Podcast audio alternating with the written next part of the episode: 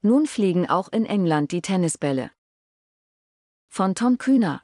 Das haben sich die englischen Fußballfans aus Deutschland abgeschaut. Beim FA Cup-Spiel zwischen den Blackburn Rovers und Newcastle United flogen in der ersten Halbzeit Tennisbälle auf den Rasen, aus Protest gegen Investoren im Sport.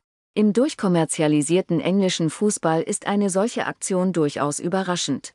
Manchester City gehört der königlichen Familie von Abu Dhabi, Newcastle United ist faktisch in saudi-arabischer Staatshand. Arsenal und Chelsea sind in Besitz von US-Investoren, die Wolverhampton Wanderers vom größten chinesischen Privatkonglomerat. Ausländische Investoren gehören im englischen Fußball zur Normalität. Doch das Beispiel der Blackburn Rovers zeigt, dass das Heil nicht immer in schwerreichen Eigentümern liegt. Die Szenen erinnerten an ein beliebiges Bundesligaspiel der vergangenen Wochen. 14 Minuten waren in der FA Cup-Partie absolviert, da flogen zahlreiche Tennisbälle aus der Fankurve auf den Platz. Anders als in der Bundesliga, in der Spiele teilweise fast eine halbe Stunde unterbrochen waren, ging es in England nach nur wenigen Augenblicken weiter. Spieler und Ordner räumten die etwa 20 Tennisbälle schnell beiseite. Zusätzlich zu den Flugobjekten gab es Sprechchöre der Rovers-Anhänger, We want Venkis out im Wortsinn, Venkis raus. Blackburns Anhänger protestierten damit 96es gegen ihren eigenen Eigentümer. Die Venkis London Limited ist der britische Ableger der VH Group, einem indischen Konglomerat, das hauptsächlich Unternehmen der Geflügelindustrie umfasst. 2010 übernahm Venkis 99,9% der Clubanteile, das Gesamtvolumen der Übernahme lag damals bei 43 Millionen Pfund. Doch in indischer Hand blieben die erhofften Erfolge aus. Die Rovers, Gründungsmitglied der Premier League und englischer Meister von 1995, stürzten bis in die drittklassige League One ab.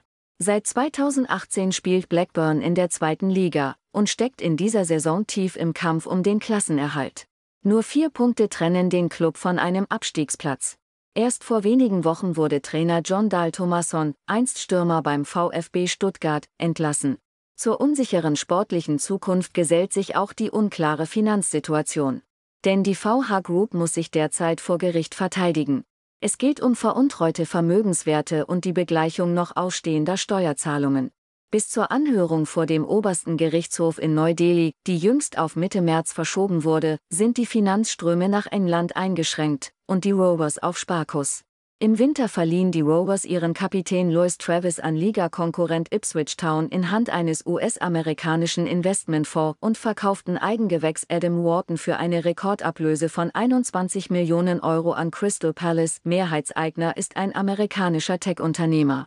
Der Club hätte die Einnahmen aus dem Einzug ins Pokalviertelfinale gut gebrauchen können. Gegen das neureiche Newcastle unterlagen die Rovers schließlich 3 zu 4 im Elfmeterschießen. Es war nicht der erste Protest der Rovers gegen ihren Eigentümer. Venkis gehört der Familie von Gründer Bandavasu der Frau, seit dessen Tod werden die Geschäfte von seiner Tochter Anuradha Desai geführt.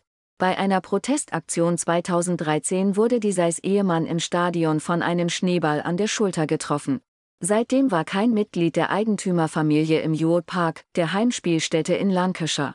In der Bundesliga hatten die Tennisballproteste Erfolg. Die Deutsche Fußballliga hatte in der vergangenen Woche erklärt, die Verhandlungen zum Abschluss eines Milliardendeals nicht mehr fortzuführen.